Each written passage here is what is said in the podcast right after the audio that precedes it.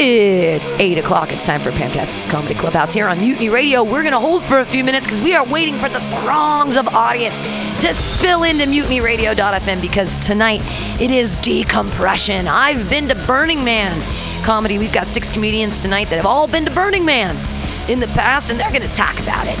Oh, I know you say, oh, your Burning Man stories are so boring. And I say, no, that's not true at all. We've got a man on roller skates. I've got stories about cutting my finger off on acid.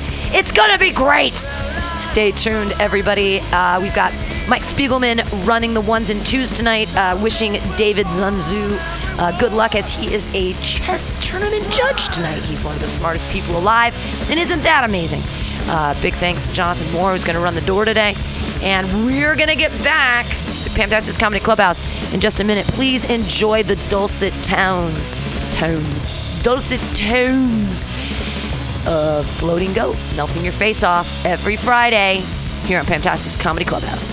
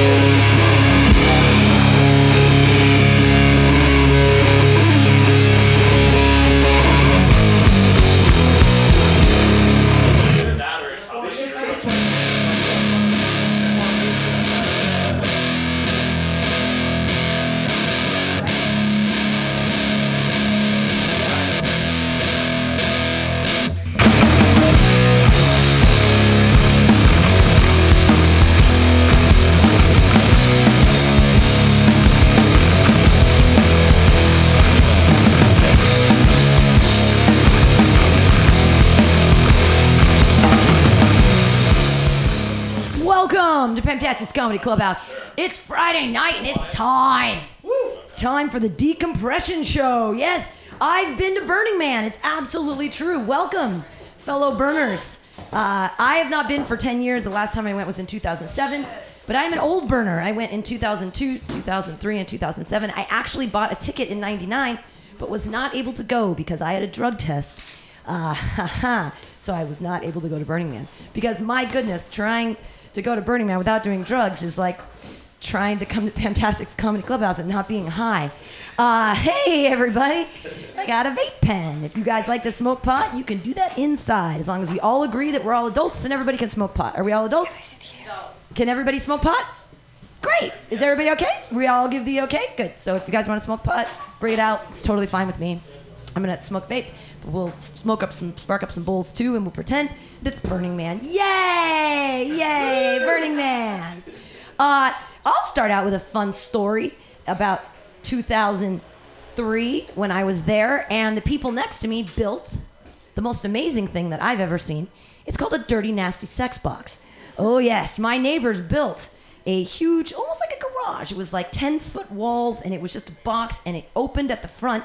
And uh, they invited couples in, and they did dirty, nasty things in the box. And at the end of the week, they burned it. Of course, they burned the box. Whatever happened in the box stayed in the motherfucking box.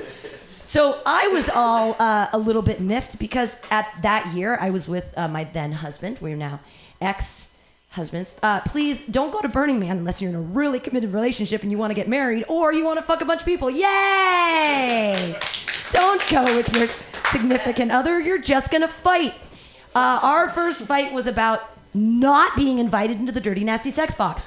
I was like trying to hint at our neighbor friends that boy my husband and I would love to go into the Dirty Nasty Sex Box, and they did not invite us. They invited the people that were with us who did not want to come into the Dirty Nasty Sex Box.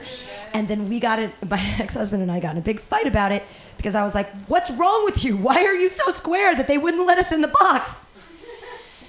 He's uh, he's my ex-husband was a little square.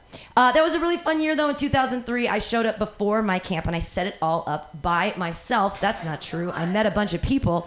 I met the Cosmic Swami. Yeah, she was a lady who had alopecia. She had no hair, uh, and she was awesome. And she taught me uh, how not to judge girls uh, that are skanky with their titties hanging out. I uh, was we were we were walking together to go up to the top of the man. It was a it was a Tuesday. It was early in the week, and uh, we were going there. We're in someone's fuzzy art car, and this girl comes up and she gets on the car and she takes off time. She's like, "Wow, it's Burning Man!" And I got all like, "Oh, Burning Man!" Blah blah blah. He's a comedian. He's free. Uh, and so I, I, I, I get all kind of like, oh, oh, and she says to me, Pam, we're not here to judge. Everyone expresses themselves differently, and you need to respect her desire to show everybody her titties. And I was like, learning. uh, and then I ended up showing my titties later that week too. It was fun. Uh, you just got to do it before Thursday, before all the weekenders come in and start taking your picture without permission. That's that's fun. Uh, I I got painted in a latex tent. That was really fun. I made myself into a. Um, what's it called? A Wonder Woman back before it was cool, before she fought Nazis, right? Uh, and I, I painted the boots on with latex, and uh, it was really a problem because I don't shave my legs, so that was it was a peeling exercise later. Oh, I felt like I was. Yeah, it felt like wax, but it wasn't. It, it actually just hurt, and I didn't lose any hair. So everybody loses. Yay! Uh, but I did paint my boobies, and people took pictures of me, and I was like, meow, meow, don't take my picture without permission. But it's Burning Man now. You can do that, I guess, whenever you want. Uh, anyone else have their titties on Facebook, Burning Man pictures all over Facebook? Does Facebook doesn't let you do that? Facebook doesn't let you show titty pictures, do they? That's true. Not until somebody reports it. Right. And if you have the right people, no one will report it. That's true. It was a, great pictures of titties. Yeah, they're everywhere. I was in the tree. You were in the tree. I was on a lot of acid. I was Yes, in the tree, and someone took a picture, and then it got texted to me through the grapevine. that's that's amazing. You get to have. The, you were in a tree. We love Burning Man. It's. lo- Uh, I. Uh, I, I took a lot of ecstasy. I took a lot of ecstasy at Burning Man in 2007, And uh, that was only so that I could use the porta potties. You know what I mean? Like that's the only reason I was taking so much of it. Is that every time I just I had to be on ecstasy if I was in that porta potty because otherwise it's a huge problem. You know when that it's it, you have to be on a lot of drugs to think that huge pile of poo that's almost touching your body is beautiful. You know, you're like, what a glorious event right now. This is such a beautiful moment for me. I'm in the porta potty on ecstasy. Uh, I, in, in 2007, I unfortunately went to Burning Man, and I, I, went- I went, which was not unfortunate, but at the time I had a boyfriend at home, which was unfortunate. So I did not get to have as much fun as I wanted to. Uh, and I was invited into a nitrous tent. Anyone have been into a nitrous tent? Yeah, right? It was like seven, seven uh, tanks of, of uh, pharmaceutical grade nitrous dentists. They were a bunch of dentists. I got invited into this wonderful thing. There was it was just it was a fluffy cuddle party everywhere, uh, but not for me because I I didn't get to have as much fun as I wanted. I just got to watch everyone else making out. Yay! Because I had a boyfriend in 2007. Boo! Go to Burning Man single. That's like the that's the lesson of this one. Uh, in 2003, I took a lot of acid and decided one morning after being super high that this is the perfect time to cut watermelon.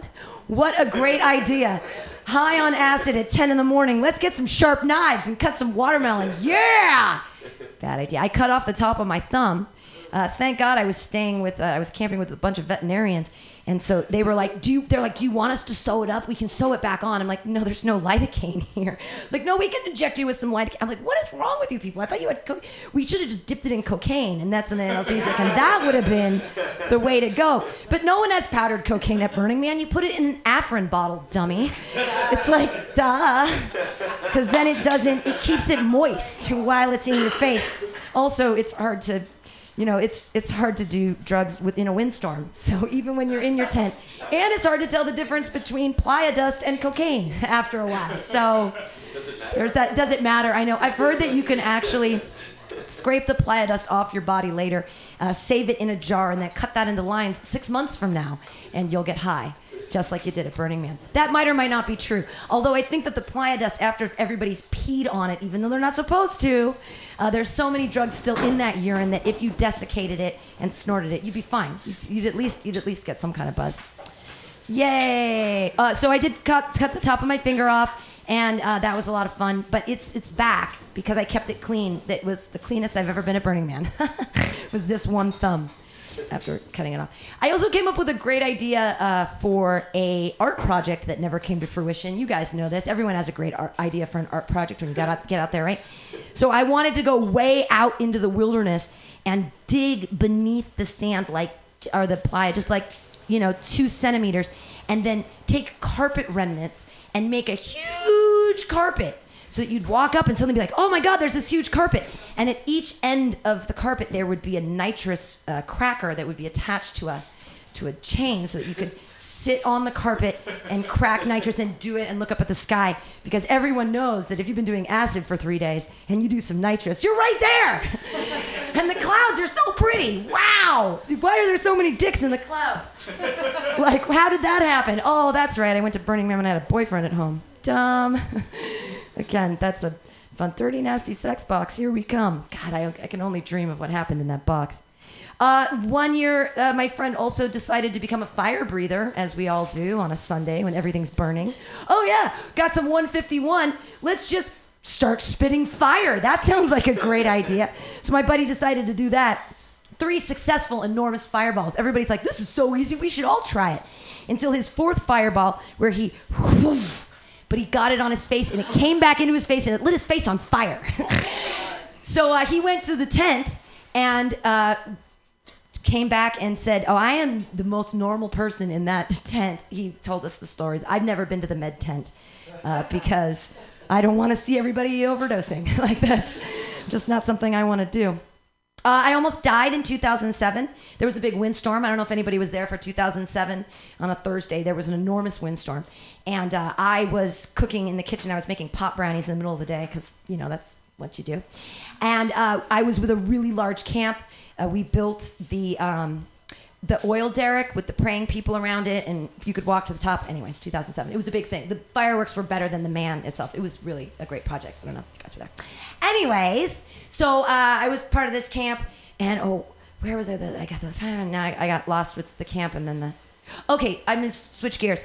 So um, I got to run perimeter when the thing was exploding, and I'm gonna teach you guys my favorite pro tip about Burning Man. It's all about gallon Ziploc bags. So what you do as a woman Yes. is you flip the gallon Ziploc bag over and you put your hands in the plastic so you don't get any pee on your hands, right? And you stick it right up against your twat. Now the beauty is if you're wearing a skirt, you can actually do this while you're running the perimeter and people don't even know you're peeing. So I was wearing a cheerleading skirt, I took my underwear off, I took my plastic bag, I stuck it right up to my twat, and I peed in front of everyone. Yay! Yay! Gallon Ziploc bags! You seal it up, you dump it later. Uh, where I like to dump all my, uh, I, I can't do porta potty, so I was kind of pooing in a bucket and uh, then double bagging those and putting those in bags underneath the car. And then on the way home in Folsom, you just go to the Safeway because they don't put a lock on their um, dumpster. And so then I just put a bunch of human waste in a dumpster in Folsom. But isn't Folsom just a, a dump of human waste, anyways? Like as a town, isn't that what it is on the way back? It, I'm sorry if anyone's from Folsom. Uh, we're gonna have a great show tonight. This microphone here is for you, audience members. We're gonna punctuate our stories with your stories. So if you have a Burning Man story that you are burning to tell on the radio, this microphone is for you. So think about your stories and decide if you want to come up. Uh, before we start Fantastics, we always sing a fun little song. Those who know how it goes, sing along with me. M U T I N Y comedy clubhouse comedy clubhouse comedy clubhouse. Together we will bring our jokes up high, high, high, high. I'm still using a vaporizer and I and I still cough. M U T I N Y comedy clubhouse. You want to come inside my clubhouse? Yeah! Yay! Come inside my dirty nasty sex box. Yay! All right, I don't see Chris Volker here, so he was gonna be our first comedian. But we are gonna we have a special guest all the way from Chico, California.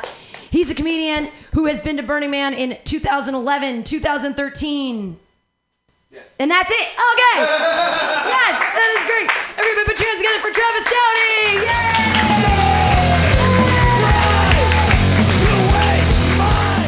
thank you all so much. Give it up for Pam, everybody. We really appreciate this. Like, I'll admit that I saw I saw this uh, this show happening on Facebook, and I was so excited to throw my name in. I she even just said like, "Hey, have you ever been to Burning Man before?" And I was like, "Yeah, I went two years." She was like, "Do you want to perform?" And I went, "Shit, uh, okay, yeah, no, I'll come perform. That's fine. Uh, I'm down with it." Um, so, how many people here have been to Burning Man? I know. I'm sure she asked this question. Oh, okay, cool. At least I'm talking to my people. That's great. Um, so I went. My first year was in 2011. Uh, it was the first year that tickets sold out. So I got freaked out. We had to. I almost got like uh, Nigerian prince scammed twice for for my ticket. But we eventually found somebody. But the tic- the second ticket didn't arrive until Tuesday of. Like the festival was already going on. We got our second ticket. Like I ran out to meet the UPS guy in nothing but boxer shorts because I was so excited. Was like, oh, I didn't expect you to show up before 9 a.m. Okay, cool, great. Boxer shorts it is. I mean, I guess for Burning Man it works out. Uh, but it was, it was cool, and we we didn't have a car, so I ride shared it. Found somebody on Craigslist that was going Tuesday of as well, which is insane. Yeah, I, I, I didn't think anybody was gonna go that late, and we jumped in the car with him, and he's like, "Oh no, I've been like 10 years. It's gonna be great, but I decided to go a different route this year." And we drove for about four hours, and then we passed the sign that says "Welcome to Oregon." Oh no!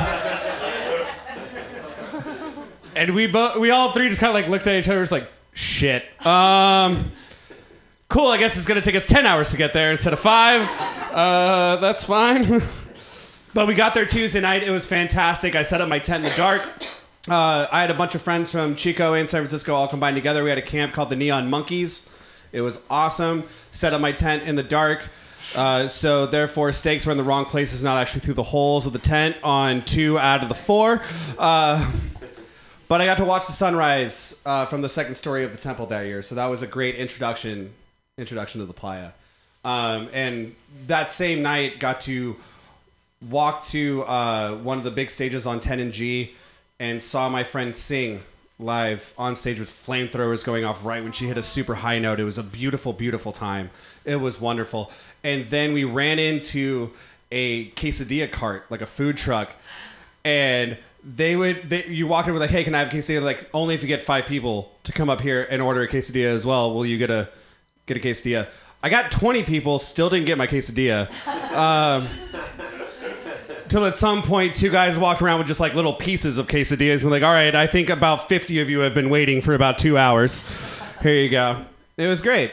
Uh, and then on on Wednesday, I you know started kind of like sur- you know figuring out my surroundings, walking around, getting myself introduced to people. We started bar hopping, which is for those of you who've been on the playa, is one of the best things in the world. And can I get a round of applause to the Bloody Marys on the playa? The best Bloody Marys we'll ever have in the entire world. Like, oh my goodness, are they good? Um, eh, there was one camp next to us that I didn't even realize this until the last day that we were there that they pickled their own vegetables for their Bloody Marys and they hung bacon on a clothesline every morning and you had to eat them with your hands behind your back and just kind of eat them off the clothesline. It took us until Saturday to figure out that this is what happened at 9 a.m. every, 9 a.m. every morning. So by the time Saturday rolled around, there was 50 of us just sitting there, just like ready to go, and almost like you know a track starting position. And they put on the last one and ran away. they were like, "Go!" And we just, oh, I ate about five pieces of bacon during that time. But we were bar hopping on on the second day when we were there, and uh, we ran into this pirate style campers. There's a number of them there, but with this one, you had to spin a wheel and you had to do what's on the wheel in order to be able to get a drink. My girlfriend goes up, spins the wheel, gets to pick a prize out of a bag that's on the wall, which is awesome. She gets this awesome screen printed sweatshirt with a picture of the city on it. Like it's super cool. It's like awesome. I'm super stoked do it. Go to spin the wheel and it says Cat of Nine Tails. And I went, shit. Like, all right, so this is what you gotta do. You gotta put your hands on the bar, and one of our staff members is, is gonna whip you for 30 seconds before you can get a drink. And so I put my hands on the bar, took my shirt, I put my hands on the bar. Girl stands behind me, and I just hear her going, getting ready. Then she cracks one across my back, and she goes, "Oh, sorry, I'm a little drunk. I don't have my aim right yet." and then she whips me for 30 seconds, pretty lightly. You know, it's it's nice, and she starts grading up, and then the last one just rakes across my back. And it was awesome. I didn't know that I was down to being whipped, so that's a new experience.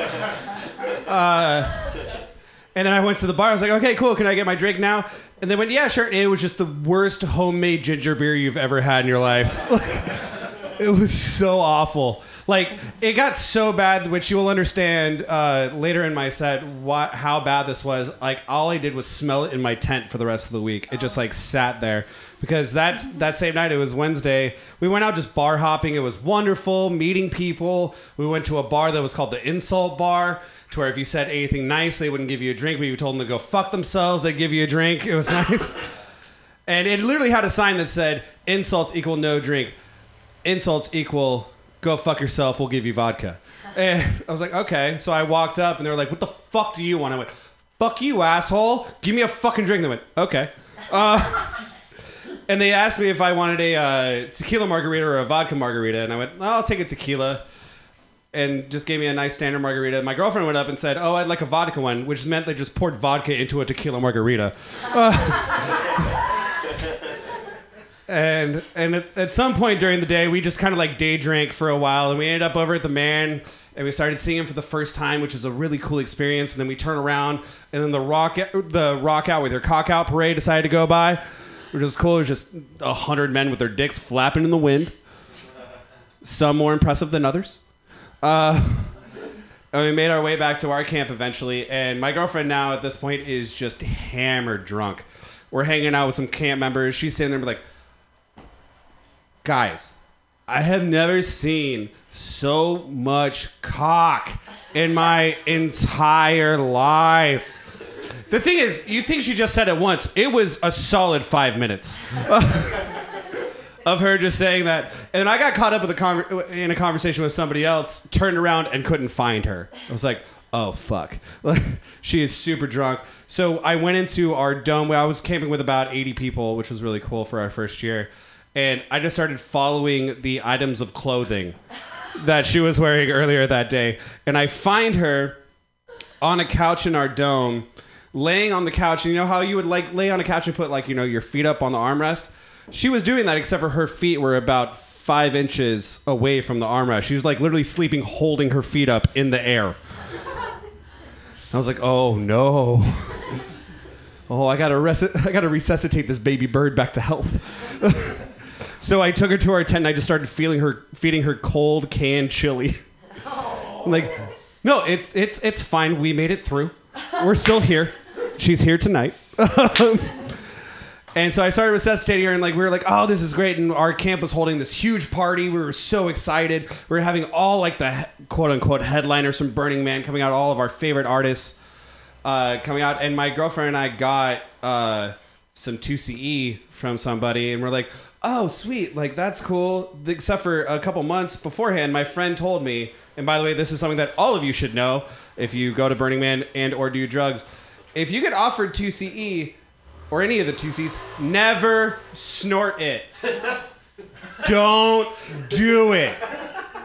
He told me that with that much fervor a couple months beforehand. Then came the night of. We only had one dose. I was like, oh, we should snort it.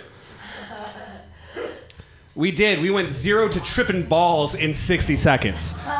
Like, luckily, we were only three blocks, three streets away from a porta potty, so we both went and vomited came back to our camp, and instead of participating in the raging party, we had a cuddle puddle on the couch near the fire pit with my head buried in the blankets, being like, I can't stand what my eyes are seeing right now.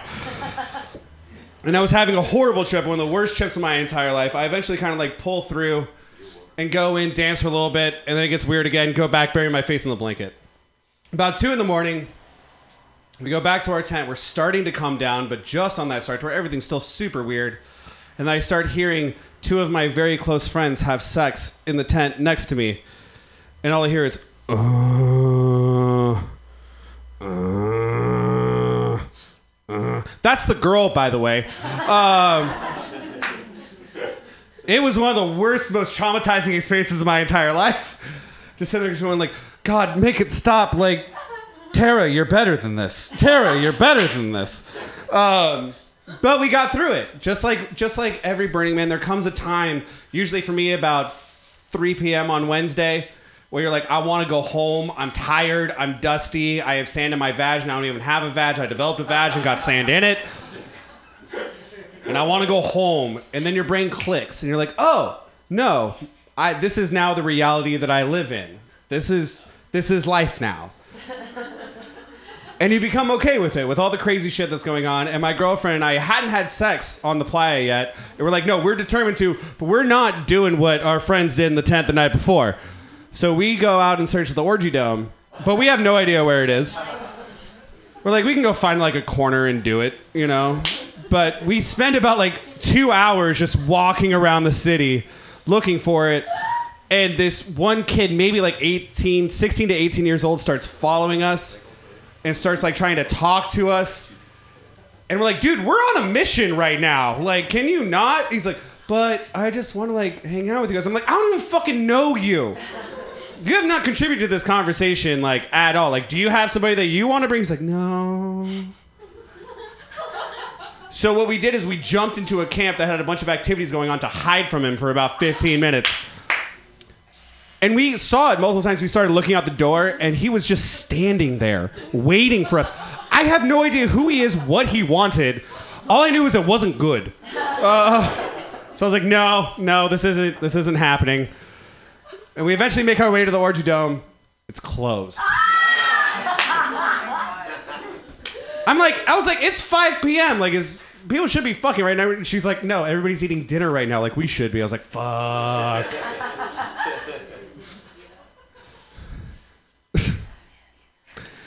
So, so we ended up fucking in our tent, which, which was fine. And then, um, I mean, it kind of mixed stories between our first year and our second year. Uh, our second year, she had one of my favorite moments for her was we were standing in line for the porta potties. And some of you may know what this is, but if you find the caution tape X, you guys know what I'm talking about?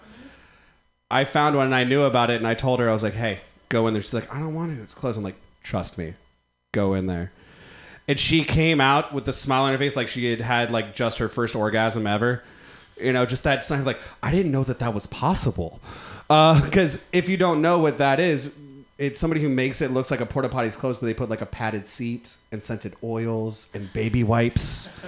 And it's the most nourishing experience you will ever have out there. Like, you think an avocado on a saltine cracker makes you feel good out there? Wait till you have a baby wipe on your ass. Like, oh my God. It's the most wonderful thing in the world.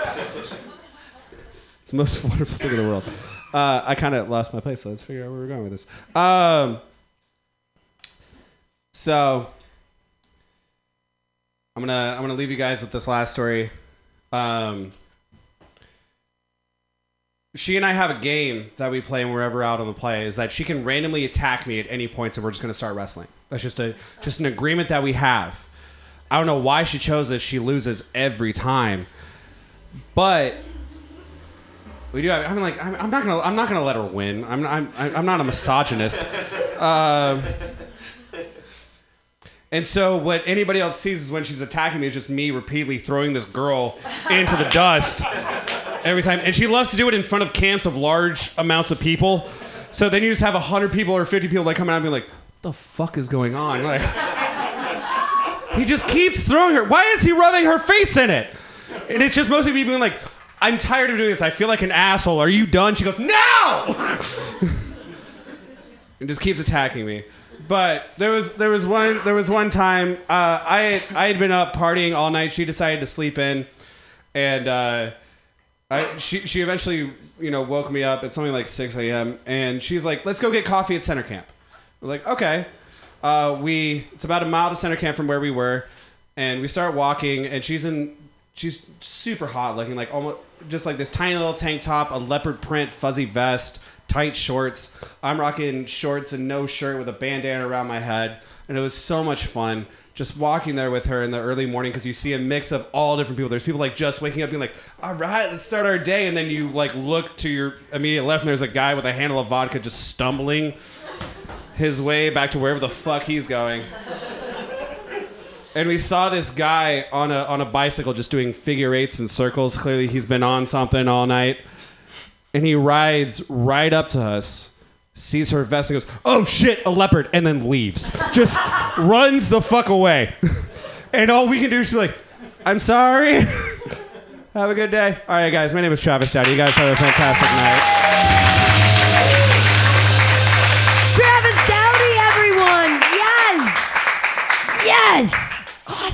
So glad you talked about sex. I tried to suck my ex husband's cock on the playa, and now I know what a bubblegum garbage party is. You know what I mean?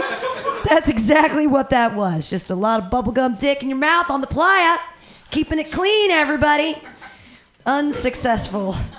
Yeah, fun. Uh, drugs uh, mess with the dick, just so everybody knows. That happened. That's a real thing. Uh, does anybody have a story they want to tell? Anybody yet? You thinking anybody do want a normal person want to tell a Burning Man story? No, you're gonna you're gonna work up to it. I gotcha. You think about that while your next comedian rolls on up to the stage. Uh, he's been to Burning Man like ten times. and he's wearing his roller skates to prove it. He's from the roller disco, everybody. Put your hands together for Matthew Quirk.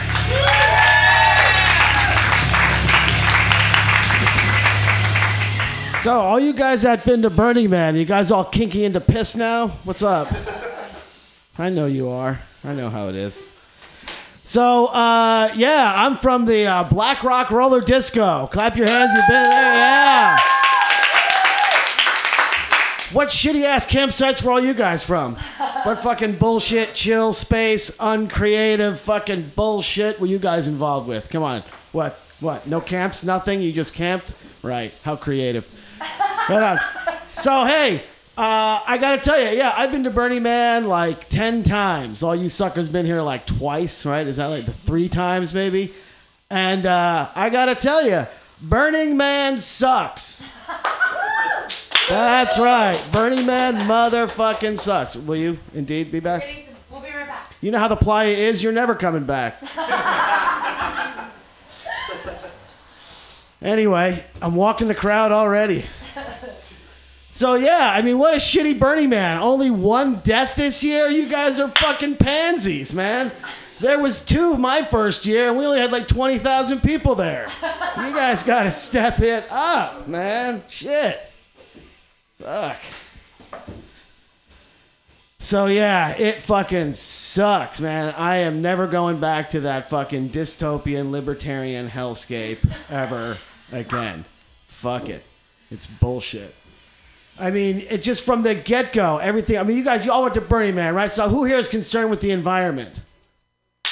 None of you? That sounds about right. You guys realize it was a spare the air day? You guys all up there, Burning Man, fucking flaming that shit out? Nothing? You guys are the, the ultimate selfish, white privilege, fucking punk ass bullshit. I can't stop about it.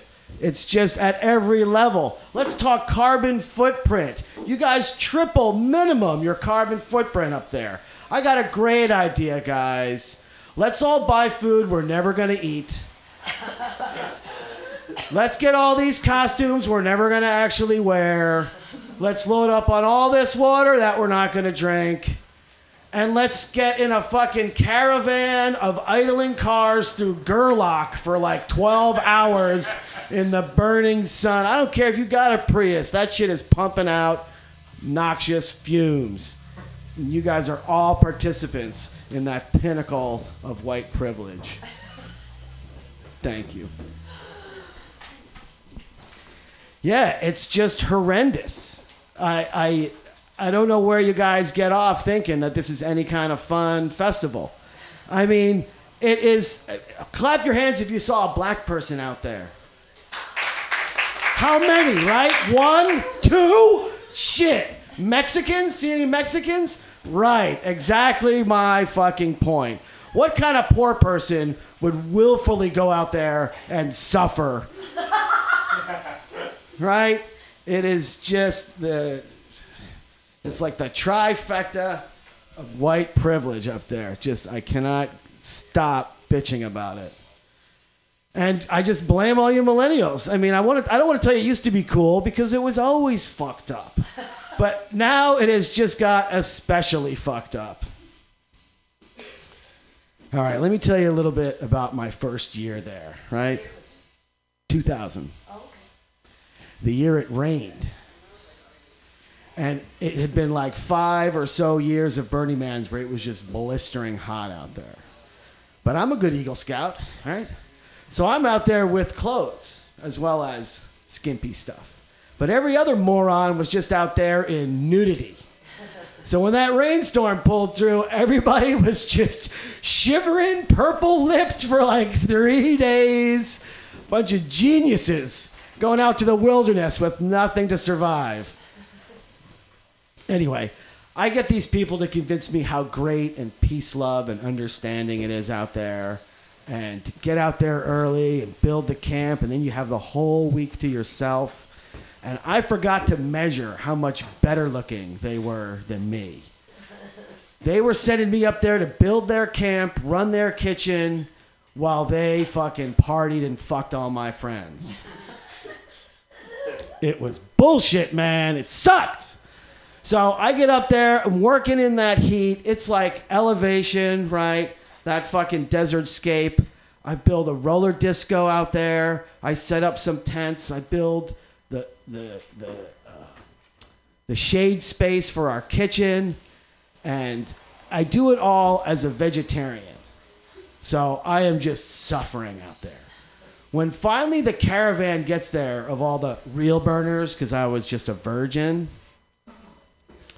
It's like, all right, we just got here, man. Do you mind unloading the food and cooking for us? I'm like, what the fuck? I haven't showered in three days. Why not, right? So I get cooking. I try to get my veggie meal on the side there to hide it from these fucking trippers.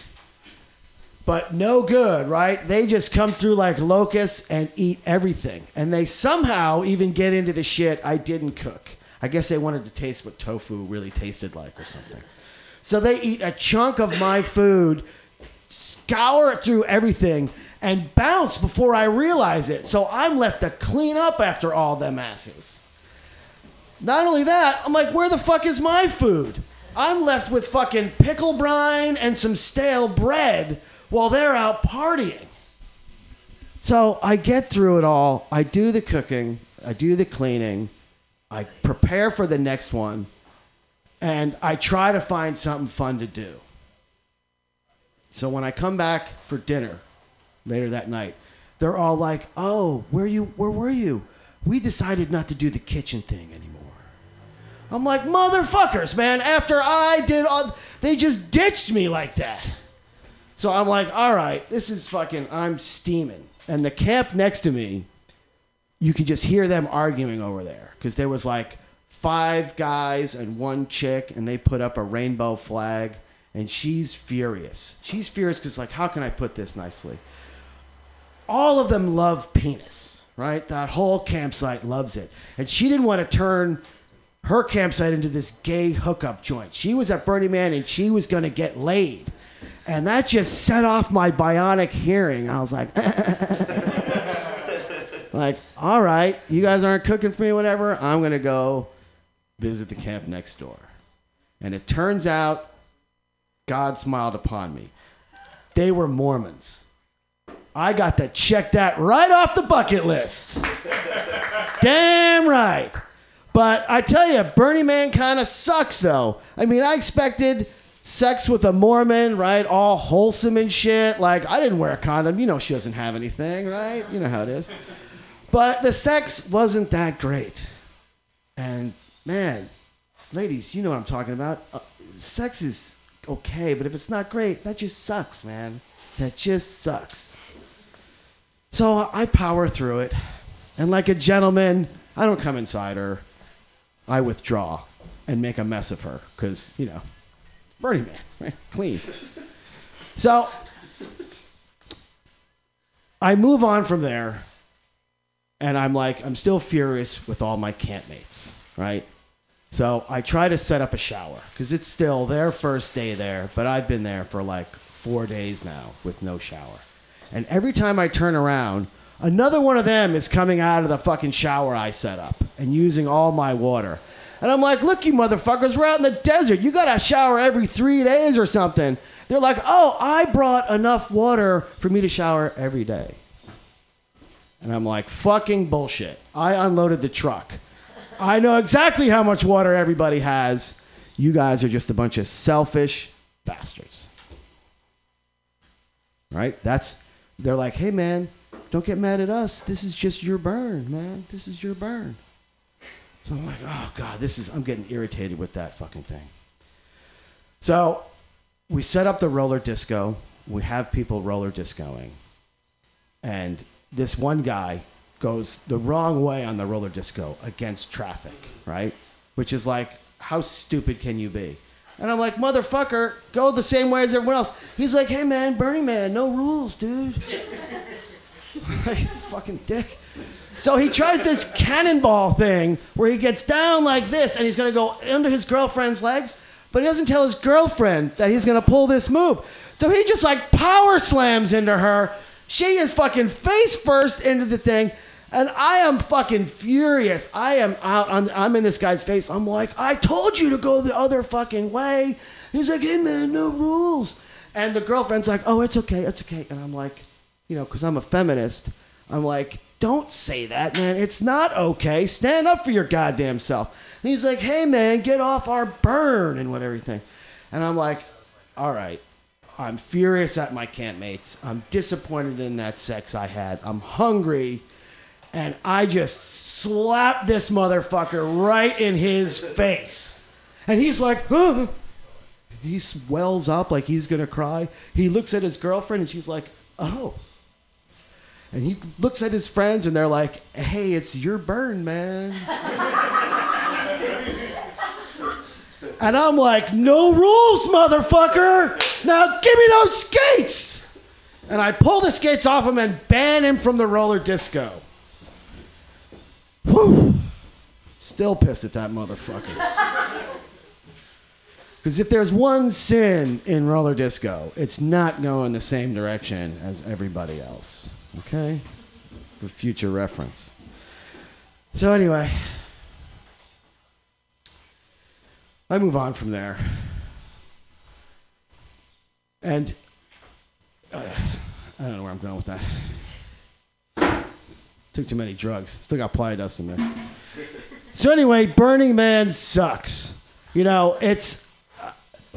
I just can't get over how disillusioned everyone is with what's going on out there. I mean, it's it's this it's this libertarian hellscape, as I said before. Everyone talks about how what a miracle it is, how sweet it is, how nice it is, and no one talks about how they had to spend thousands of dollars, ship tons of equipment, and they even have slavery out there for Christ's sake. Who here knows what a Sherpa is? Nobody? What Sherpa? Yeah, there are these people who have someone else pay for their ticket and everything, and then they're this they're just their little fucking slave for a week to pay for their Burning Man ticket. There's honest to God slavery out there. How radically self-reliant is that bullshit? Terrible. So anyway, everyone makes like it's this great, you know, barter system. It's this great utopia. And you spend thousands of dollars to live in that utopia. and your punk pansy asses can only handle it for a week. I can't believe more of you don't recognize what total bullshit it is. It sucks, man. So I was out dancing one night, dancing my ass off at Burning Man. And talk about cottonmouth. You don't even gotta smoke weed to get cottonmouth out there. so I'm out dancing. I come back to my camp, and I'm like, you know what? I'm Jones and four. My vanilla soy milk, right? the one thing that these guys didn't get. So I go back to my camp. It's dark. I just open the cooler. I fish around in there and I feel for that characteristic cardboard box. I whip it out, pop it open, and I start chugging. I'm about three gulps in, expecting that sweet, creamy vanilla soy milk. When I realize I'm drinking the Atlantic fucking ocean. And I like gag and half puke and I'm spitting and coughing and I'm like, what the fuck is this? Who is in my goddamn cooler? I make it to my tent. I find my headlamp. I look at the box. It was fucking chicken broth.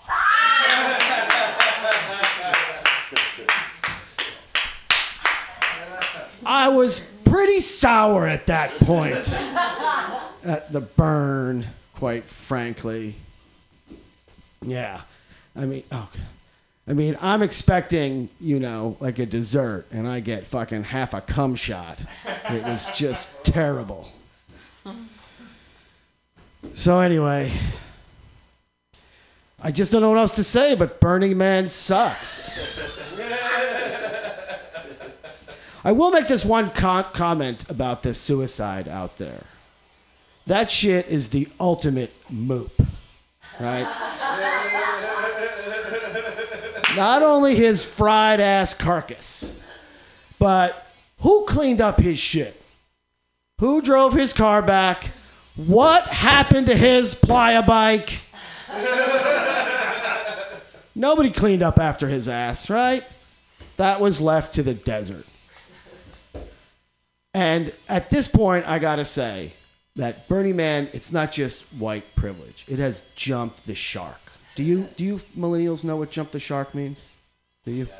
See, a shark was this animal that used to live in the ocean. anyway, it jumped the shark from white privilege to white supremacy. Based on all the facts I've given you here. But I have one more little cherry on top. It is so white out there, even the fucking dirt is white. so dwell on that with your fucking re entry.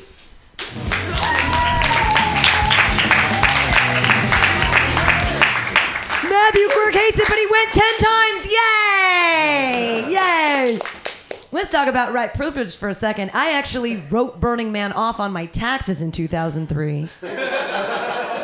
Fuck yeah, I did. I, I used to own a theater company in San Diego, and I said I was doing a theatrical thing. We actually were actually in the map and everything. We had a camp that we were calling Iron Chef, and we did a thing where if people brought a piece of food, we would cook for that food and then they could eat the whole meal for free. So like the first night there were like 20 people in line and at the end there's like 70 people in line and they were bringing like an apple or a tomato or whatever. So we had really no idea what we were cooking with and then we'd cook for them. That was fun. Uh, anyways, I wrote that all off on my taxes. Yay! I used to be bougie. Yay! That was fun. Also, I made this T-shirt. I'm Burning Man in 2007, and one of those things in the day when you're bored and you're on drugs and you're like, "What do I do?" And then they're like, "Cut your T-shirt up and make it cool with a bunch of chicks in string or whatever." So I made this. Anyway, and I'm wearing this. This one's from somebody made me this in 2002, and I was like, "Oh, it's so cute, and it's falling apart." So, oh, memories. Unlike Matthew Quirk, I didn't hate it as much as you did. I only hated it uh, like Travis for like two hours on Wednesday when I'd have a nervous breakdown. I can't handle it. The wind is too strong. And then like the witches come and they're like, "We're gonna sing to the wind, Pam." And I'm like, "Fuck you. You're blessed. The wind is a blessing. Fuck you. The wind is scary, and I feel like we're gonna die." It's Wednesdays.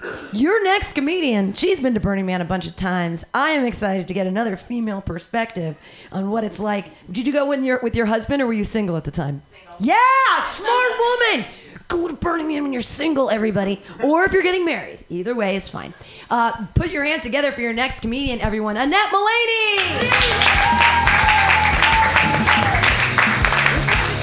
Hey guys, is this one okay?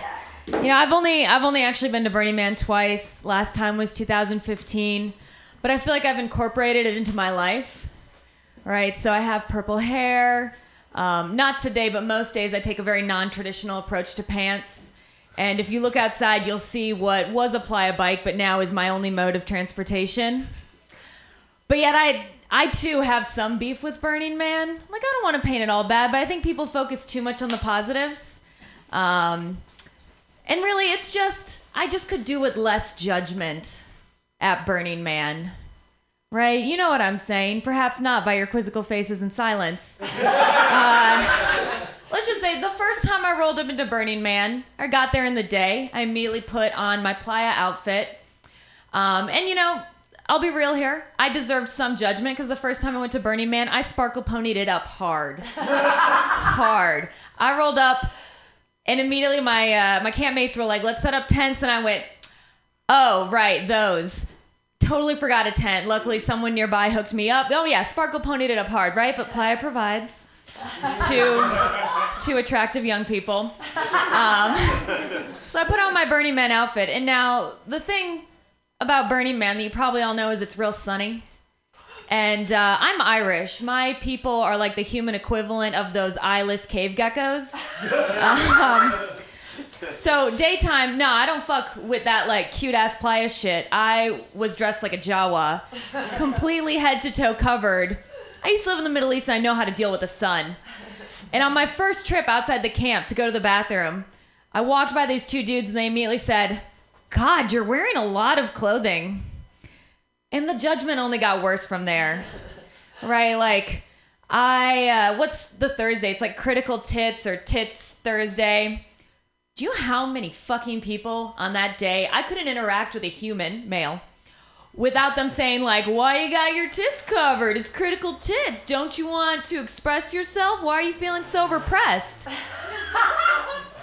the thing is, like, are my groceries repressed when I bag them? Right? Like I'm a hefty girl. Some I prefer to double bag if you get my meaning. Right? Like I don't feel like my groceries are especially liberated when they're rolling down the street, and I feel the same about my tits. Um, so it's weird because I kind of feel like Burning Man is an atmosphere similar to when you're in a conversation with a poly couple, right? Where like in general, I know they face a lot of judgment, but right now they're judging you fucking hard, right? Like, oh, are you, you haven't tried poly? I understand, like, a lot of people have insecurities, right? Your insecurities must be the only reason why. I mean, my partner and I just love each other so much that we don't have, your petty jealousy. right? Like, I just, I don't need so much judgment of my judgment, is what I'm saying. you know, and like, I get it. Like, Burning Man is your opportunity to fly your freak flag, but please do not stop me from presenting my quasi quirky PowerPoint. like, it's just. It's just a lower level, and by the end of it, I was so sick of invita- of invitations to go to the orgy dome right? Like I was rolling around a single female, often by myself, and I learned that Burning Man is basically like just avoid eye contact with men. right? Like you walk around as a single female, if you make eye contact with a dude, next thing he's rolling up to you, he's like trying to get you to go someplace. Like I we would take me an hour to walk two blocks. Like I was literally wa- biking down the street once, and two dudes stopped me. and They went, "Hey, will you sleep with my friend?" I said, no, no. And I, I get it. A lot of people fuck there. A lot of dudes go there. And it's like part of the Burning Man experience, right? You gotta get that dick wet. I assume. But okay, the thing is, I don't know the particulars of it, but I imagine that that fine particulate dust combines with your body fluids and sweat to produce a paste that's gonna bind you together like postcoital dogs and that just doesn't sound appealing to me. It's not. It's not my cup of tea. Um, but yeah, so like, I guess I'm saying I'm not trying to slut shame. Just please stop prude shaming me. Um, but yeah, the that was the first time I went to Burning Man. The second time was interesting because it was a last minute decision. Um, I had been planning to go on a long distance hike, and then I injured myself and was on crutches. So I thought, of course, I'll go to Burning Man instead. um, I was at the, you know, three weeks before, I managed to find a uh, face value ticket because uh, there's a dude who is a who is a spoken word poet, and he likes to hook people up with face value tickets as long as you join his camp. I met up with him. I thought he was cool. He was like a six year old dude. We're talking OG burner, right? Had been going since the 90s. I was like, this is cool. This is going to be an experience. I've never fucked with poets. I don't know what's up with that shit, but like, I'll go, I'll clap politely. Y'all wear a beret, I'm down. I roll up to his house the day of leaving, and the convoy is him, another older gentleman poet, and then a group of women, of whom I am by far the oldest. yeah, yeah. Coincidentally, coincidentally, sold all of his face value tickets that come with the condition of camping with him to young hot chicks. Coincidentally, um, I unfortunately lost the draw to sit next to him in the cab on the way down. We were only about an hour into it when he's like, "So, guess you, uh, I'm guessing you probably don't have a good relationship with your father." Yeah, yeah. I was like, that is completely untrue, and oh my god. So we changed the subject, and very quickly it got onto him saying, you know, Stalin is unfairly maligned. and we had 12 more hours of this shit. Well, I'm just sitting in the next seat being like, do I do I put up a fight against Stalin? Like, do I, you know, do I mention the Ukrainian famine or just try to stay alive in this truck? Um, we roll up to Burning Man next day. We pack up. You know, I am useless, right? Like I said, I'm on crutches. So I basically have to sit back and just have people help me, including the lovely elder gentleman whose name, playa name is Rusty Rebar, by the way, should you run into him. Should you run, I don't know his real name. It's the only name I was given, which is what I thought about when he brought up Stalin in the cab. I'm like, there's, I don't even know how to identify this man. Uh, he gets like you know we set up camp. After about an hour or two he leans over to me goes ah glad to be finally set up. Would you believe? I haven't seen a pair yet of titties just titties to be clear. Like dude you have been coming to burning man since the 90s you are a human who lives in the modern world in which i'm pretty sure you're aware that titties are one mouse click away. And you're fucking excited to see a pair and you're gonna fucking tell me like i don't give a shit um, the week proceeded pretty much the same like every time i he would tell me about an interaction with a woman uh, he would only describe her by ethnicity and tit size. right? Like, oh, last year we had a fun little gal in the camp. Uh, she was Asian, but big titties. And I'm like, I, you know, people have other attributes, like names, for example. Um, it became uncomfortable because, you know, I was still trying to spark. I was sparkle ponying it hard that year, being that I was injured. So I would, you know, come out of my camp wearing maybe like a low cut top, and immediately this dude would be like, "Oh, nice view this morning." So I started dressing conservatively at Burning Man just to get out of my camp. it was very strange, and he didn't just do it to me. Like I don't want to. I don't want to try to portray that I'm special. It was every woman. I had a friend roll up with me once there was a windstorm coming. I had to tie down my tent because mostly I stayed as far away as I could from this camp. And in the five minutes it took me to go secure my stuff and come back and bounce with my friend, he had creeped her the fuck out. like, I believe the end of their conversation ended with him going like, "Well, anytime you want to come back to this camp, I'm always at your cervix." Yeah. Clever. Clever. Clever. Ah, fucking rusty rebar. Um, I'm friends with him on Facebook. I know. oh, for real? Yeah, yeah, yeah. Yeah, he's he's kind of an institution, you guys. He's been going since the '90s. Um, he uh, the last day of camp though was kind of the final straw. I had arranged to go back with someone else because the cab broke down. I really just didn't want to get into the Ukrainian famine more on the way back. Um, and I was, but I was looking for help because again, crippled, injured, unable. You know, I have, and so I was asking if I could borrow his truck to drive my stuff to where my friends were. And he's like, sure, if you give me a kiss. And I said, you know, I'm good. I'm good. And he was like, and he immediately, his face fell and he went, am I so repulsive? Oh. Right? And I'm like, oh, so I'm like, look, dude, I understand that, you know, there's some flirting involved. And I'm sure that some of the people you flirt with enjoy it. I personally do not, but please don't take this as a personal insult. And he goes, well, you can get your stuff over to the other camp however you fucking wish, but you're not borrowing my truck. So apparently it was a kiss with conditions. Still feeling sorry for him? I'm feeling less. I think that's like the definition of sexual harassment. That's like a that is a court case tit for tat. Right? Like make out with this old man, don't have to lug your stuff crippled across the playa. Um, so that was fun. Uh, same Burning Man. Um, I'm biking because luckily, biking as being non-weight bearing meant that I could bike around with my crutches strapped to my back for whenever I walked. I'm biking. I see a sign that says therapeutic massage. I think, oh my god, my ankle has been bothering me because what happened is I broke my ankle. My ankle's been bothering me. Like usually when I'm in the city, I go to a chiropractor like twice a week to get it adjusted. So yeah, therapeutic massage sounds dope.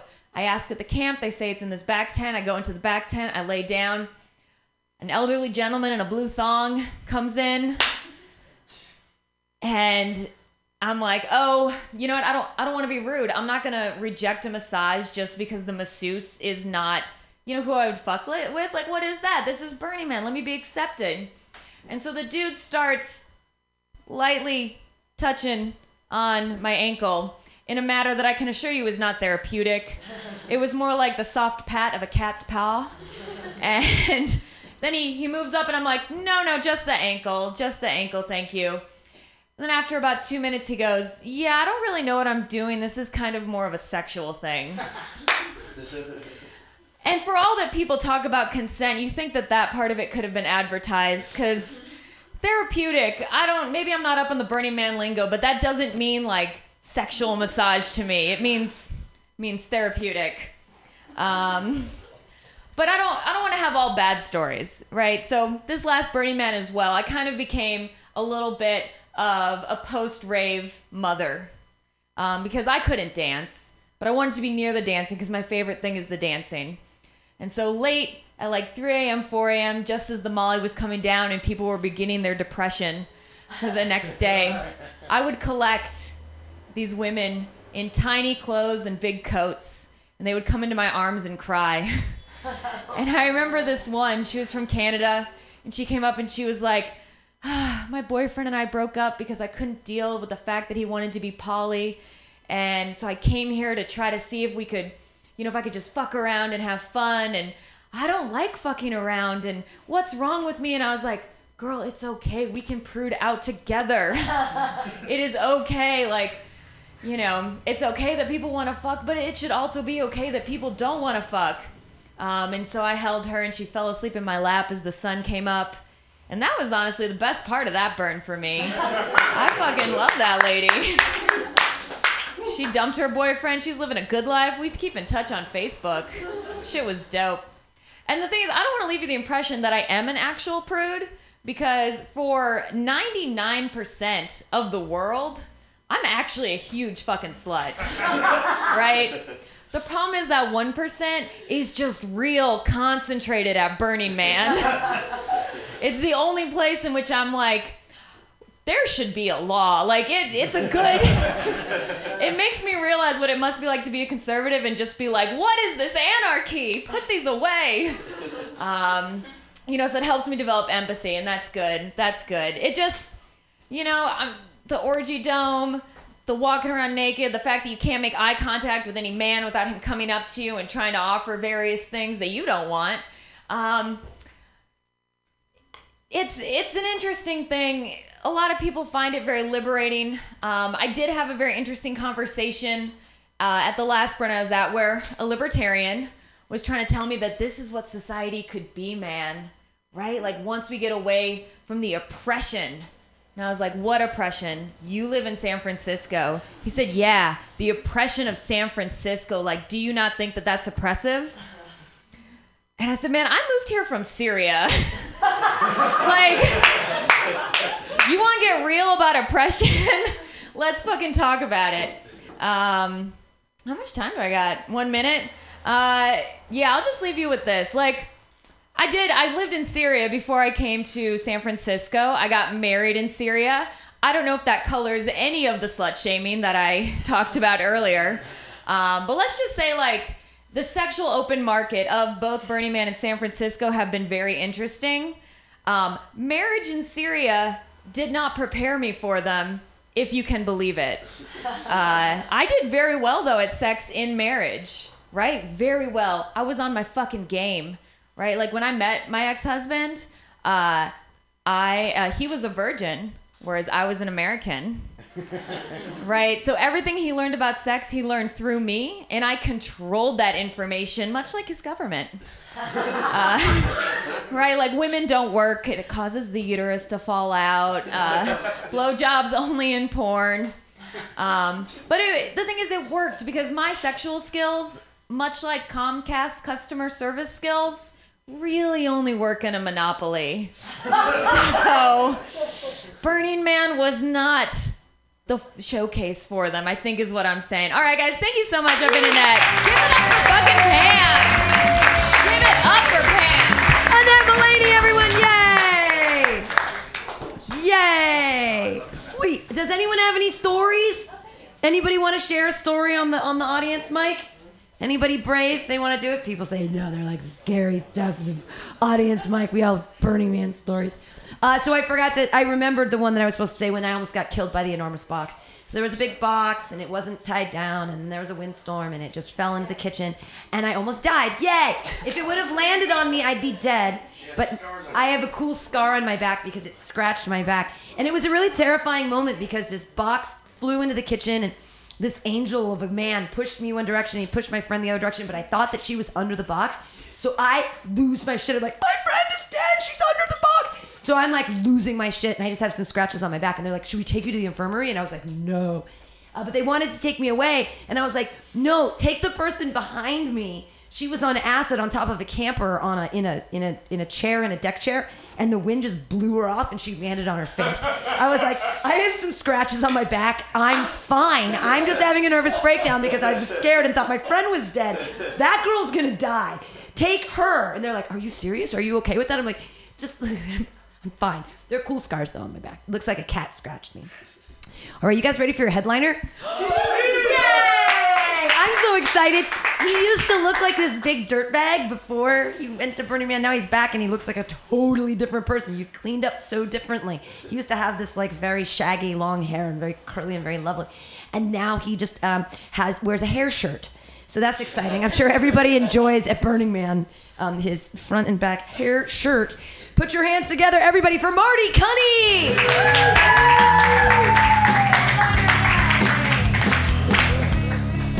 All right, I am still dealing with the black lung called uh, playa lung, so excuse the sounds. Um, I don't know, guys. This is so I, I've been three years. This is my third year. Um, three consecutive years. Uh, and everybody likes to ask me. Uh, first, people thing that people ask me when I go is, "Do you think it's too commercialized now?" I'm like, I have fucking no idea. Like, I've been going for three years, and I am like the trashiest person out there, or at least I'm trying to be. I'm clearly not the trashiest person. This year, I walked up to a. Uh, a bar uh, that was, you know, telling everyone, "Hey, they ran out of alcohol at Man. We all, we got all of it here." I'm like, "Yeah, that sounds reasonable. I think I'll stop in here." And uh, I should have should have realized that when I can count the amount of teeth in the camp on my two hands, uh, that something's up. Like something's fishy here. Uh, I go to the bartender. He says, uh, "Where's your balls?" I said, "Oh, let me check. Uh, now they're gone. Can you give me something to help me with that?" Uh, he goes, "Yeah, I got just a thing." And he pulls out a flag of a Martinelli cider. Clearly, it was not Martinelli cider. It was clear and. Uh, pours a big thing of it in my cup, and uh, this is day six, so uh, my sense of smell was completely gone. And I take a sniff it. I'm like, oh, it smells like sake. He's like, yeah, yeah, it's sake. And uh, I take a big gulp of it, and immediately it feels like my face is just lit on fire, like my entire insides, and I'm just like, it was like a cartoon, like steam coming out of my ears and everything. He goes, ha, yeah, never mind. That was moonshine. I was like, oh, yeah, cool. Am I going to go blind? He's like, yeah, maybe. It's like, oh, fuck you, man. So I took it home and naturally fed it to all my campmates without telling them what it was, and uh, there's and we decided to pour it in the gas tank, and I think that actually might have worked. I think it was. He told me it was 180 proof, and I fucking believe him because my shit the next day probably could have killed me if uh, I had stayed in there too long. It was just terrible. Um, speaking of shit, uh, I just wanted to do a public service announcement. Uh, this year, I brought out two big things of Metamucil uh, to the burn, and I will tell you that it is a life changer. I mean, we've all complained, right, about the porta potties and what an awful experience it is. Imagine only having to spend five minutes in there tops, and you got like one wipe with that half ply toilet paper and then you're good you know that's I'm, I'm just saying it's a public service announcement i gave it to I, it was i was driving my campmates crazy at the beginning i was just saying like hey hey metamucil metamucil like what the fuck is wrong with you why are you trying to feed it to us and i didn't tell him it was because i have hemorrhoids i just try I was acting like i was trying to help him out and uh they uh, were getting very frustrated with me to the point they're like, "Fine, we'll fucking eat some of this," and they started eating it dry by the handful,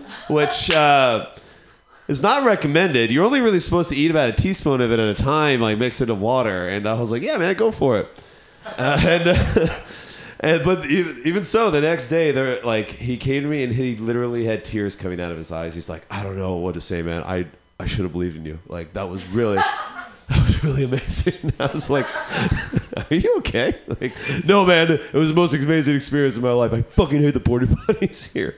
So I just wanted to, to make that announcement. Um, I will tell my other porta potty story. Uh, my first year, uh, I took a lot of shrooms and they got lost, like you do. And uh, uh, this guy was there. And so uh, first thing I do is say, "Oh shit." Um, I wa- roll off, grab a drink, realize that the drink is not making me less shroomed, uh, and so I go to the porta potties, and it's dark, and uh, I'm waiting in line, and a man comes up to me in a butler outfit, uh, white gloves, coattails, and everything, and I'm just like, "Am I fucking like seeing this right now?" He goes, "Excuse me, sir, do you have an appointment?" No, no, I don't. Says, uh, all right, well, is it, uh, you're walking then? Is it for one or for two? I didn't get that he was asking me if I was trying to go number one or number two. I was just thinking, like, is there people pairing up to these porta potties right now? Am I missing something? Uh, I don't know. So, okay, I'm going, I'm going one.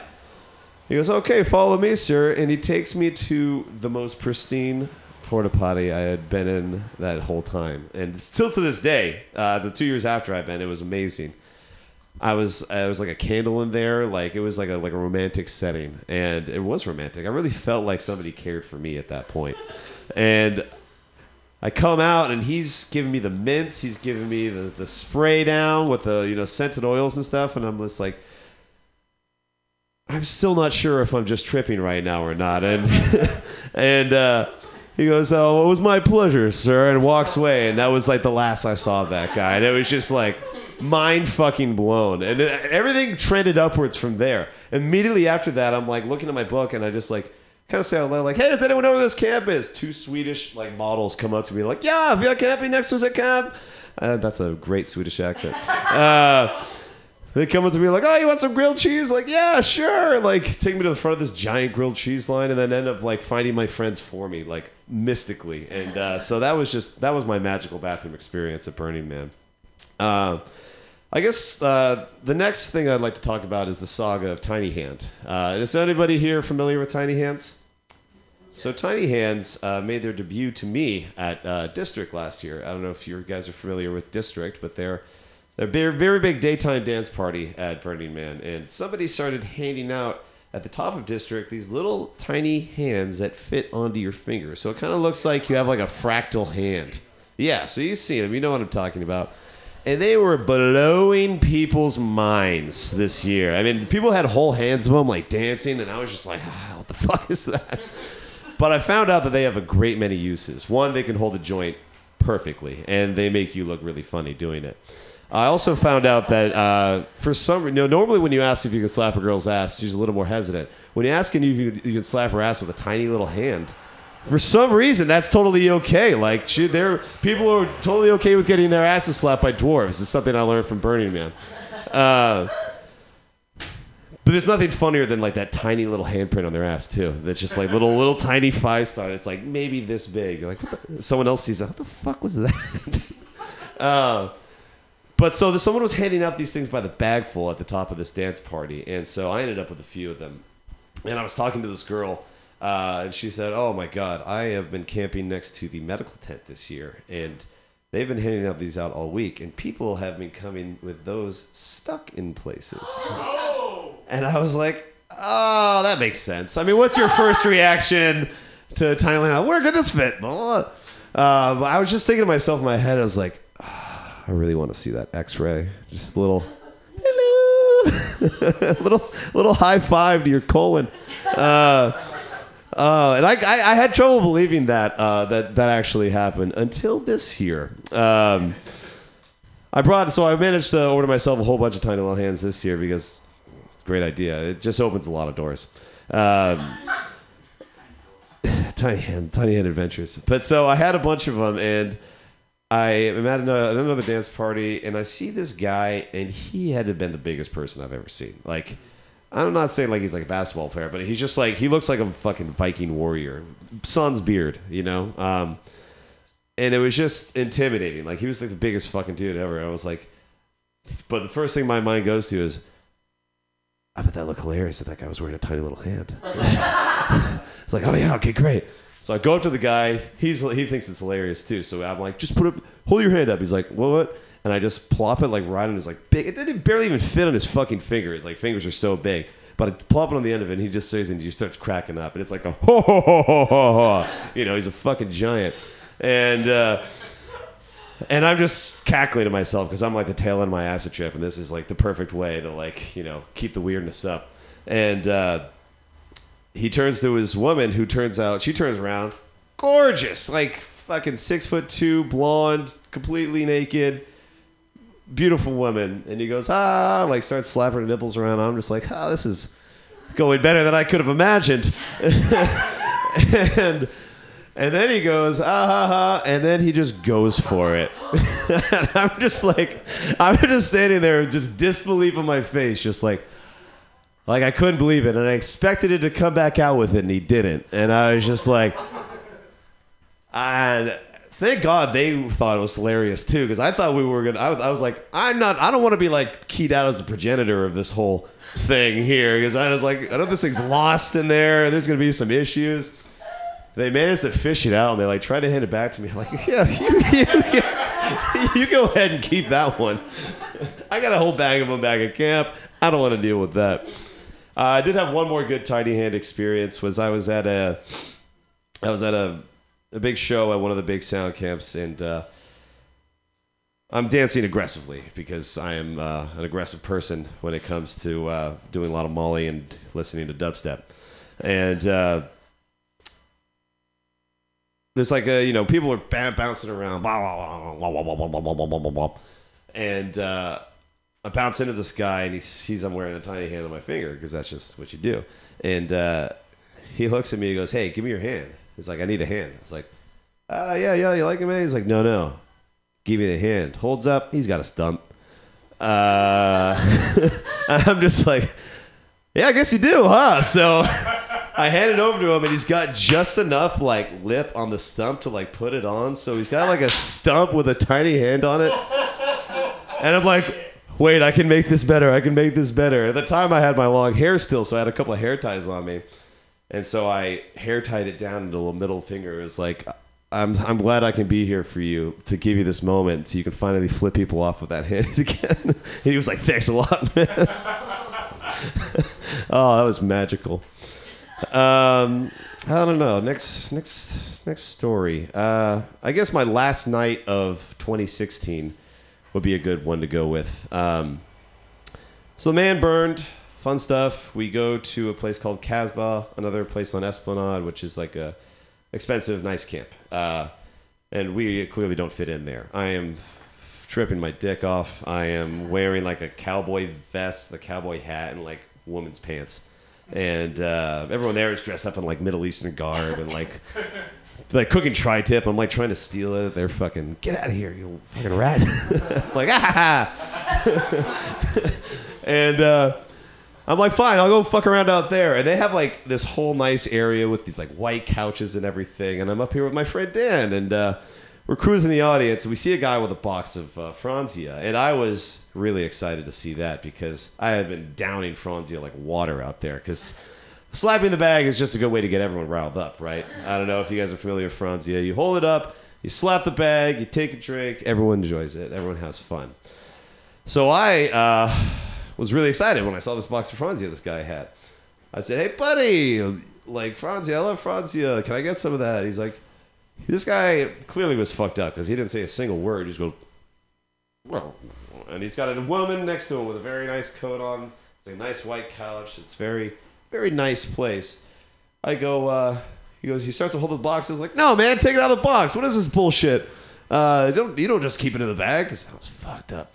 And so, uh, keep it in the box. And so I, uh, I say, don't worry, I'll take care of it for you open the he just kind of like nods because he's all fucked he's like i open the box and i go don't worry i've done this a hundred times before rip out the bag uh, without actually pushing the faucet through and so the faucet gets caught and i just unleash red wine all over the place i'm just fucking drenched this guy drenched this woman sitting next to him drenched this white couch and i'm just like and i just literally like pose there for a second like ah start to scramble, find the plug in the ground, like plug it back on, like, sorry, man, sorry, sorry, sorry, sorry.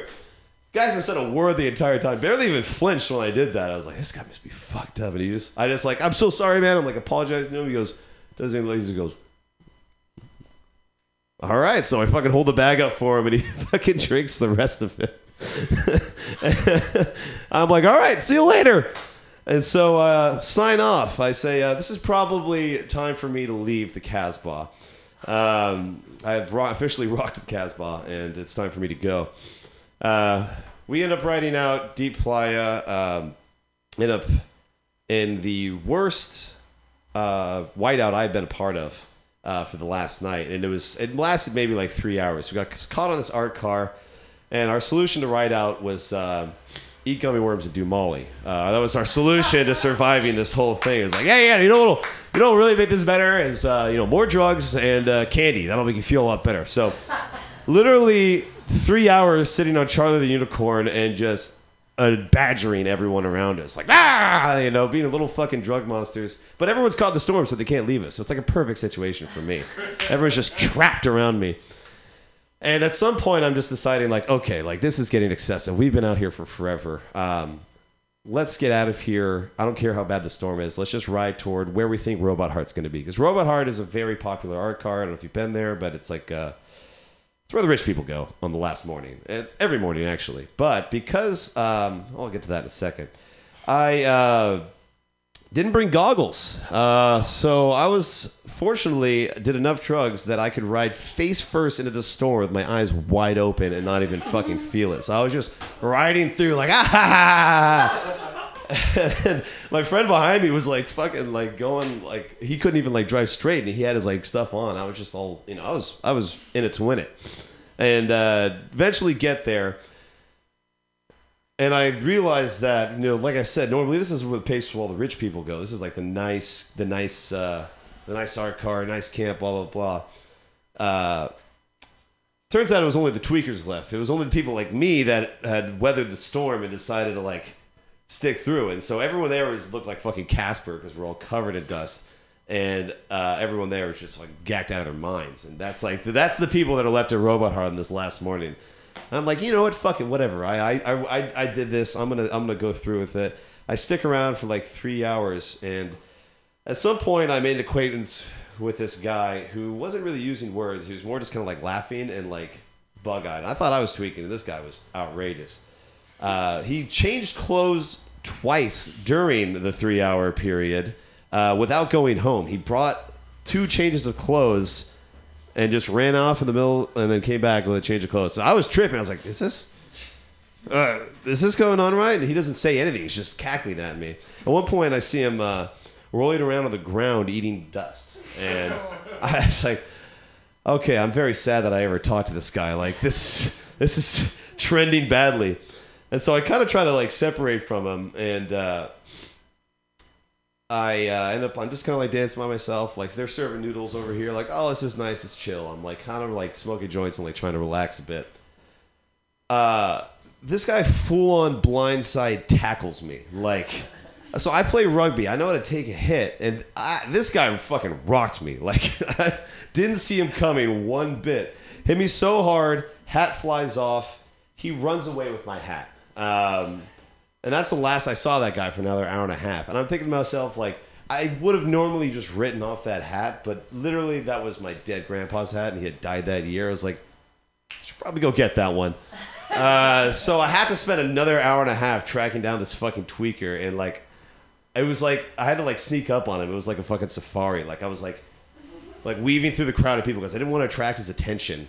Uh, but I had to like sneak up and like grab this hat off the top of his head, and it was a fucking mess. But I finally do it. It was like a yeah, pounce like a tiger, get the fuck out of there, hightail it. Um, turns out I'm still pretty high, and I'm not going to sleep anytime soon. In fact, I don't go to sleep, but that's neither here nor there. But I uh, it's probably like 9 a.m. and I'm riding back on the uh, Esplanade, and I hear in the distance, I hear Black Sabbath playing. I'm like, oh fuck fuck yeah, somebody's playing Black Sabbath right now. I've been listening to this house bullshit for 13 hours straight. Finally. And I like, so I start gravitating towards it, and I see somebody has set up a ramp with a bunch of fire in front of it. I'm just like, you know, I have to make a quick decision. and That decision is yes. And so I immediately just hit it as fast. I just start peeling as fast as I can, hit the ramp, clear it. And apparently no one was watching because I was the first person to hit that the entire time. They were yelling at people to do it the whole time. I was the first person that was fucked up enough to actually try it. Because when I look back on it, it was like the jankiest ramp I'd ever seen. Like I really should have taken Eden face first into a pile of coals. And uh, turns out I did it. What I did do was break my bike. So uh, had to like my handlebars basically like bent my handlebars like down to the frame. And so i had to like ride back like looking like this the whole time all like gacked out like ah it was it was a, it was quite a sight. Okay what else do i got? Um tiny hand oh um another another fun shroom story. Uh but i guess maybe the the where tiny hands helped me out most. I, I really have a soft spot for tiny hands because they helped me meet some of those beautiful women i've ever met in my life uh, again at this party district uh, tiny hand and I was drinking out of a pineapple, which is like Cora pineapple, and used as my cup because uh, people like fucking get get you shit like that. There it makes everyone like, oh, why didn't I think of that? It's like, oh, because you don't think. Uh, uh, it's really simple, and everything tastes like pineapple, and that's that's wonderful. So I. Um, I'm at the top of the district. I'm drinking out of the pineapple. I put it with a tiny hand, and these women come up to me, and again, I'm shrooming, so I'm like, are these women real? Are they like this gorgeous, or am I just really fucked up? And turns out they uh, were club promoters for Hakkasan in Las Vegas. And if you don't know what Hakkasan is, it's a really popular club with really beautiful women. So as soon as they told me that, I knew that I wasn't tripping, and they were loving it. I don't know what cologne I had on that day, or you know, ode to fucking garbage, or what. A, whatever it must have smelled like at that point. But I was killing it. Everything I said was hilarious, at least to me. Um, and at some point, these women are very clearly interested in me and my friend with us, and they had some guys with them, and uh, you know, they were giving us a side eye, like, "Hey guys, get the fuck out of here!" And I obviously was not registering that at all. And uh, at one point, I just they they ask us like, "Hey guys, we're gonna go check out some like the kink camps later. Uh, what are you guys up to?" And I look at my friend and I go, because I'm super fucked up. I just go, "I think we're gonna go home and eat some chili." and like it's like an out of body experience when I like look back on it now.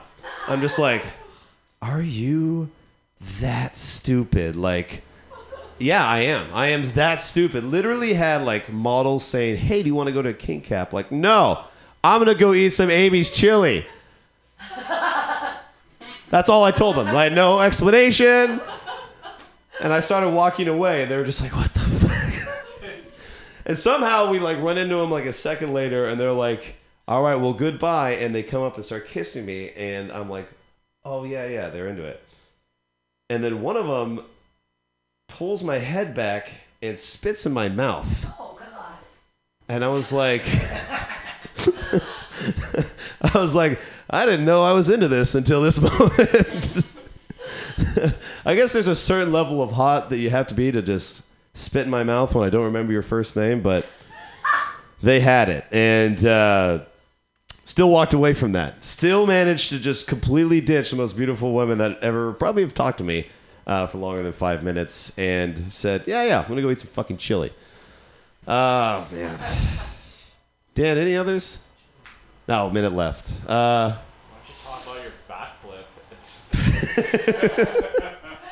well, yeah, so that you were last year. And the outfit that you were wearing that day. Yeah, so if, uh, the first thing I did last year, um, I like to roll around in just underwear because it's hot. Uh, and first thing we do, acid Monday, take a hit. We roll out.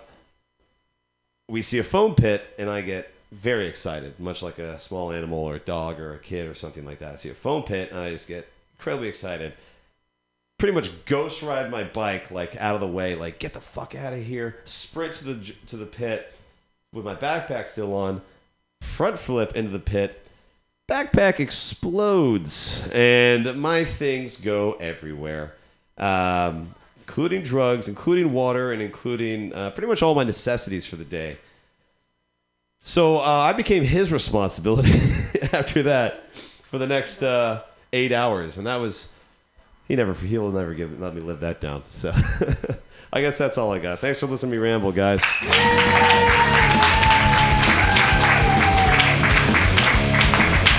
Marty Cunning. Where's, is he the only one that was there this year? Is every, every everyone else was? All right, there we go. Uh, I'll leave you guys with this. The most disturbing thing I saw in 2007 in the middle of the night was uh, I looked into the playa and I saw a bike being ridden by a man on fire, and we all started freaking out. We're like, "That guy's on fire!" But it was really just an asshole in a black suit who on the back of his so he's riding the bike in front in a black suit and he lit something on fire a person and he made it look like it was riding the bike. It was the scariest fucking i was like this is not an art project. This is just to scare the fuck out of everybody. Like i'm on drugs going like that person's on fire! And we all start looking we're like ah! Ah! And then we look closer we're like oh it's it's a really bad pla- practical joke. I don't know if you guys seen that before. It's fun Uh, last thing, guys, I'll leave you with one time. One of the most fun things I ever did on the playa. Uh, we pretended that we were a film crew, but we weren't. We had like we had like um, pieces of garbage and stuff and like things we were pretending like we were we'd go in and we had a rubber ball and we'd be like oh we need to do your makeup and we'd hit him in the face and we were like interviewing people with like like a paper towel roll inside. And people were getting really serious about it. We had like an invisible person that was like no i gotta get this shot. There were no cameras. And we had like people convinced that we were filming them. They just like everyone just sort of believed our reality. We're like we're filming you guys. Gotta do the makeup banging them in the face with a ball. And they're like oh do i look okay? I'm like what is wrong with these people It was fun. Thank you guys so much for being here tonight for Decompression. I hope you've had a good time. Uh, we do this every Friday. We have shows here at Mutiny Radio and Pamtastic Comedy Clubhouse. Next week is Hell Hat, which is really fun. Audience puts uh, suggestions into a hat, and the comedians magically pull them out of a hat and turn them into comedy. Uh, and then on the 22nd, we have Next, which is a speed dating show. Annette Mulaney's on that again. Uh, aren't you? Yeah, you are on that show. Uh, and that's going to be a lot of fun. We're going to try to have everybody be single. We're going to speed date. You're on that show too, Marty. Uh, they're going to speed date people from the audience and then do material. That's, and you don't look like a pedophile anymore. I know, but you still should wear your sparkle pants. The very first one of these we did, he got chosen as like the winner from the soccer mom. She was like, he's hot. And they like, did you guys ever go on a date? Yeah. You did? How'd it go? Dating is a strong term for Dating is his friend. Sure, she came over. Right on. She just the whole thing was she was like, I'm 41 and I want to get laid. Pam, put a show together for me. I'm like, done and done, my friend. Come on the 22nd. Thanks so much for being here. Yay! Good night. ain't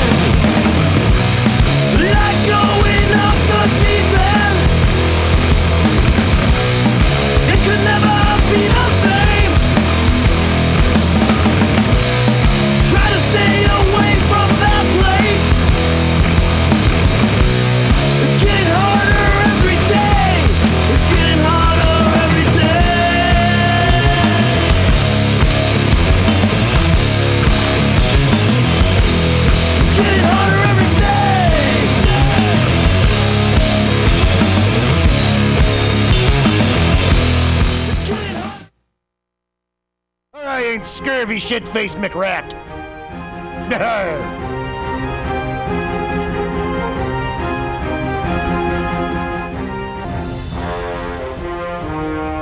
Are you tired of swimming through a sea of podcasts?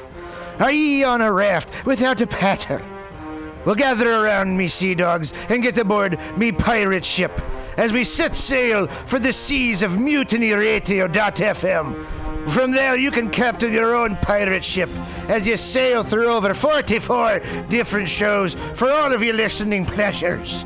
They've got live comedy to small business advice, LGBTQ friendly to sports, vinyl to gutter punk. Mutiny MutinyRadio.fm has the best programming the internet ocean has to offer you. I bet my peg leg on it, or I ain't scurvy shit faced McRat.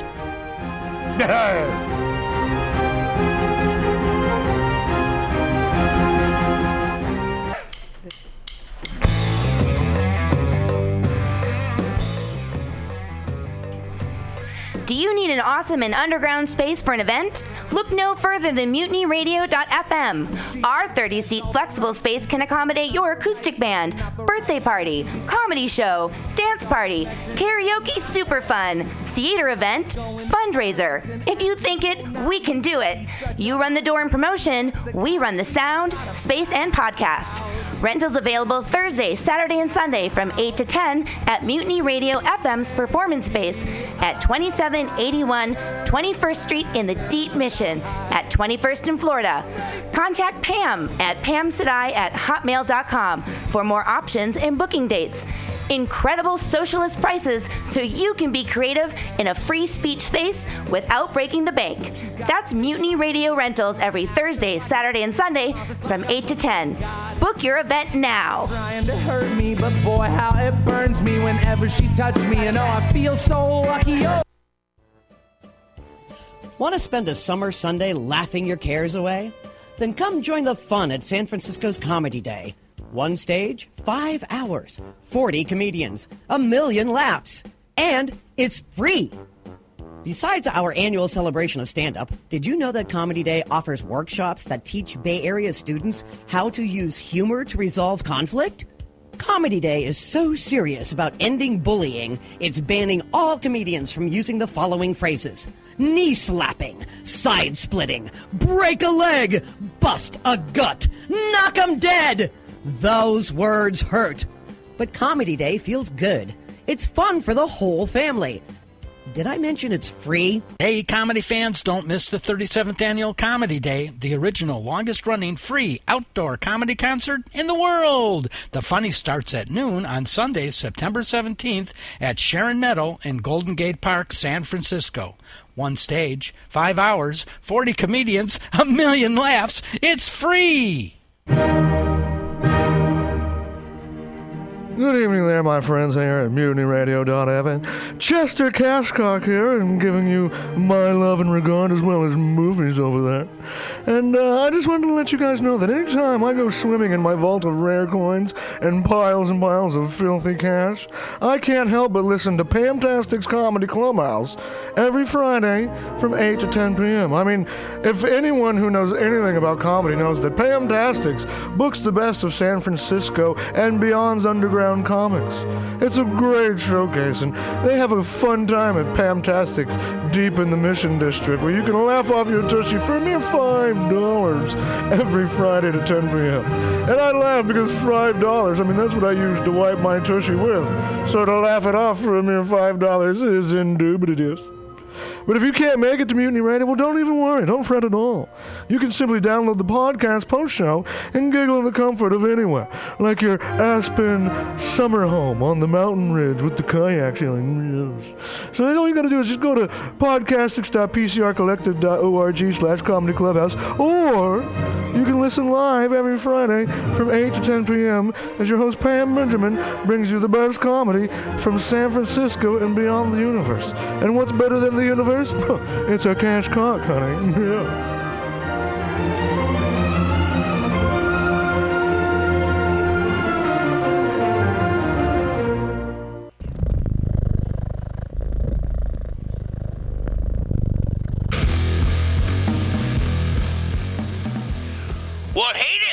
San Francisco.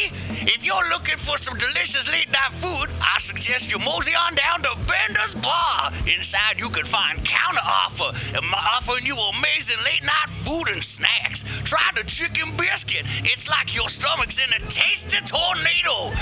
They have exceptionally great daily ground sustainable burgers with sides of tater tots, grilled asparagus, and delicious zucchini and creamy delicious cheese. You like tacos? They got them. And from the specials, very deep fried fish sandwich to a stoner burger with a donut bun. What are those crazy potheads gonna come up with next?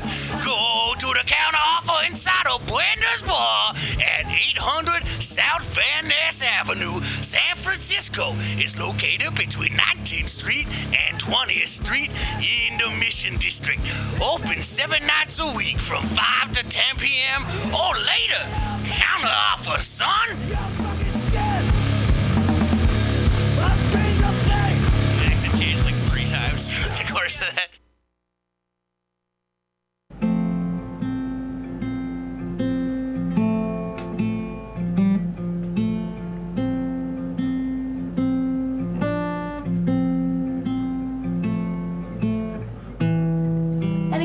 Try has already been done before, and there's nothing really you can do about it. So remember to avoid taking risks and to whisper into feathers together in the dark. It's the right thing to do, and viewers like you.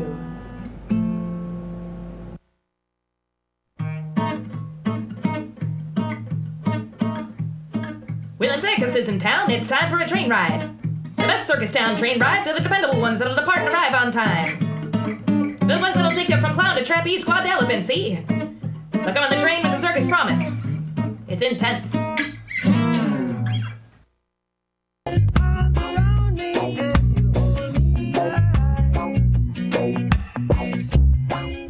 Vacation. Vacation. Concentration. Vibration. You're listening to Shaggy's Soul Shakedown Party tonight.